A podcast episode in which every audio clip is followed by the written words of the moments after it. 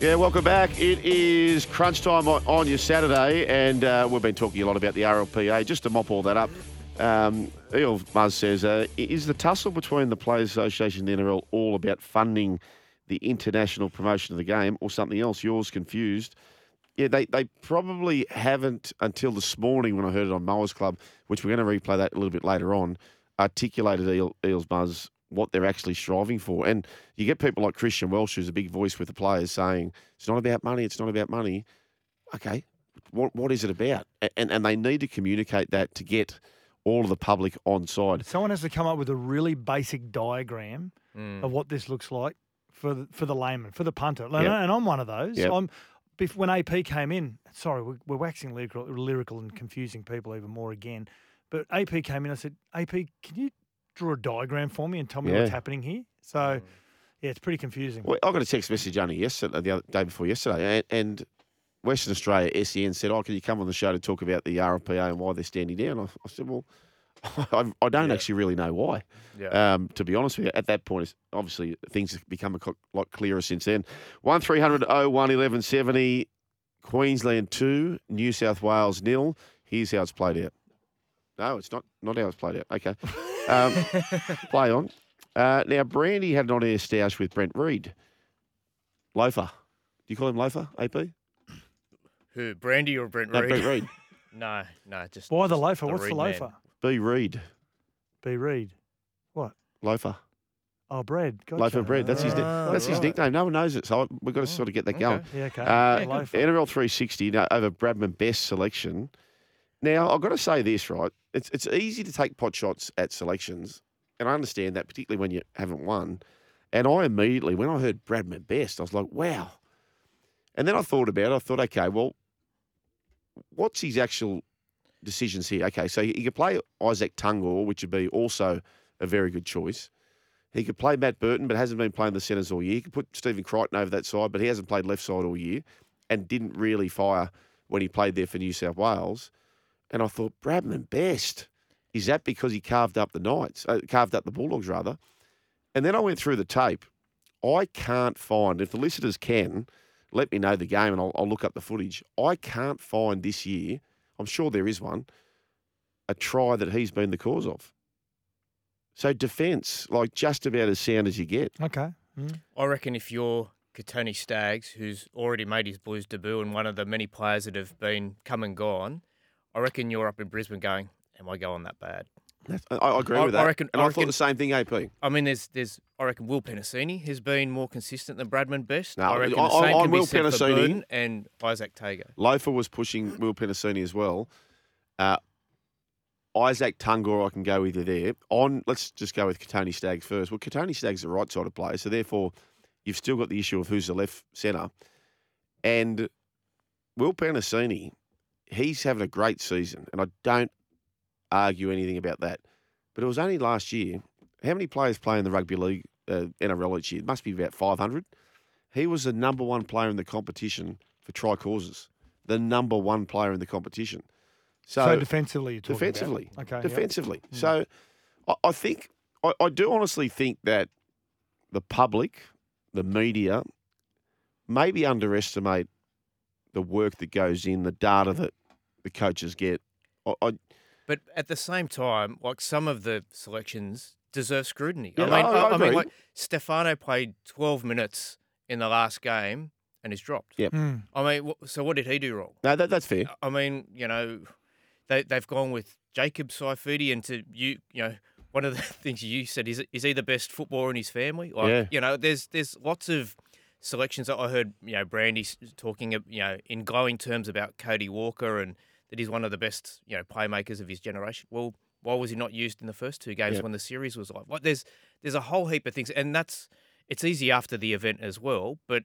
There are also valid questions whether they be Oh, asked by Loafer or, or From or a Queensland else. point of view, from a Queensland point of view, You're getting it. Mm. I, when you look at Brisbane's defence, who has been really good this year, Kotoni is better than Herbie defensively, Mm. and, Yep. Yeah, and that's that's right. based on stats. Yep. As a Queenslander, we've got Val Holmes, who is just velvet. Everything he Mm. does is just silk. Yep. I am, I am glad that New South Wales haven't picked Kotoni Staggs because he's because he's quick. Yep. He's creative. He's aggressive. He's one of the old-fashioned centres, and there's not a lot of them around anymore. Where, this day and age, we, we expect the five eight to set up the, the the fullback or the or the centre. Yep. The art of a centre is someone who can say, "Give me the ball, I'll do the rest." Yeah. Uh, Andrew Ettingshausen, Steve Rogers, Ryan Mark Girdler, Gasnier. Mark Gasnier. Yep. Kotoni Staggs is one of those old to- style centres who goes, "Give me the ball, Early ball. I'll create something." But when you've got the ball, I'm going to try and rip every limb in your body off. Yep. and and as a Queenslander, Mm. Kotoni Staggs makes you look through the corner of your eye. Yep. Yeah.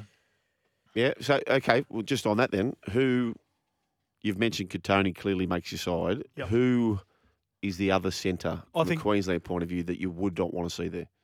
Well, he's Dally M Centre of the Year two years ago, wasn't he? Matty Burton. Matty Burton. It's his, it's his position. He's a runner. Mm. He's not a creator. Yep. He's either a lock forward or he's a centre. Yep. Or there's an argument there he's probably a fullback, but he's a runner. And he proved that at, at Penrith after not having a history of playing in the centres, always been a five eight. Throw him in the centres, he's Dally M Centre of the Year and a premiership winner. The It- an, it's the quite analyst, easy to see that he can adapt. yeah, Mm. the Yeah. analyst thinks that Clint Gutherson, who comes analyst comes on the program with Jimmy uh, throughout the week, he thinks that Clint What's the noise that he does? Ah, be, be, be, be, be. he, he reckons that, and, and it'll never happen, but he believes that Clint Gutherson could be one of the great number nines in our competition, right? He's that fit, he's got skill. So, with that in mind, They, they actually thought about doing that a couple of years ago when I can't remember if Reed Mahoney was Parramatta or- did. Yeah, Parramatta actually gave some consideration to doing that. okay, so so just on that, I I don't know that we need both he and Reece Robson on the bench. Cookie can play 80 minutes. And if he can't, I reckon Gutho can play eight or nine. And I just don't know that. I know he deserves it, Reece Robson. He did all he could in Origin 2.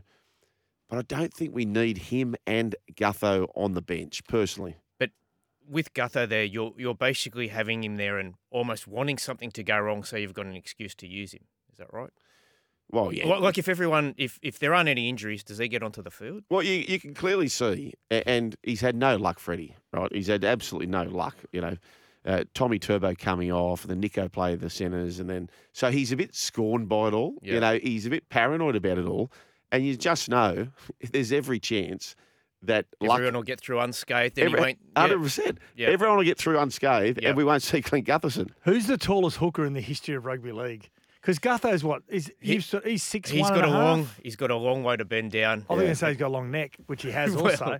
Six one, six one and a half. He's probably arguably tall, probably yeah. six two. Yep. Who's the longest hooker? Who's the tallest hooker? Like, there'd be Ronnie Hilditch. He's, he started off as hooker, didn't he? Mario Fenech was a tall hooker. Mm, Cameron Smith was quite tall, wouldn't you say? Mm, He'd six really. foot. yeah, be on a, with a couple of heels in his shoes. He would be. Uh, let's go to Dan, uh, dashing Dan up there at Camp Hill in Brisbane. Hey, Dan. G'day, boys. How are you? Uh, you want the truth or? Uh, well, we'll just we'll just move on. Hey, listen, I was having a, a beer with my brother-in-law, and I'm a Queensland supporter. He was a Blues supporter, and we were debating the whole Origin series last night. And everyone down there seems to be blowing up deluxe about selections, etc. I pointed out that my understanding is in Queensland, Billy doesn't wholly and solely select the team. There's a panel of Gene Miles, Darren Lockyer, and Billy, I think. But in New South Wales, is it just Freddie and Brandy that pick the team? And if so, would they be better off having a slightly different structure? So you've got a couple of independent guys detached from the coaching staff, putting names up, and then the head coach has the final pick and choose, just so you get a few different opinions. I, I think I think that I like the idea of just having a sounding board. So mm. in the past, Bob Fulton's played that role. Brandy's playing it for for Freddie, but Freddie can pick up the phone to Gus and say, Yep. you know, what are your thoughts? Which you he know, would. which and and that happens all the time. He would speak to different coaches about how their players are going. So whether it's formalised in terms of a selection panel like a Gene Miles or whoever is on for the Maroons. The coach lives and dies by the side. exactly Gets right. final say Yep. of who they pick yep. But have plenty of people that they can go to to help form an opinion. yeah, well, uh, Bob Fulton was famous for it. Yeah. He had Bob McCarthy and co, Yep. who was who was Australian selectors, But at the end of the day, Bozo got the players he wanted. Yeah, Yeah. dashing. I, I, I know. I know you're going there. Look, I wouldn't have had Pengai Junior. I said this uh, on air. I wouldn't have had him in the first one. I wouldn't Yeah, have had did, Stefano in the second one.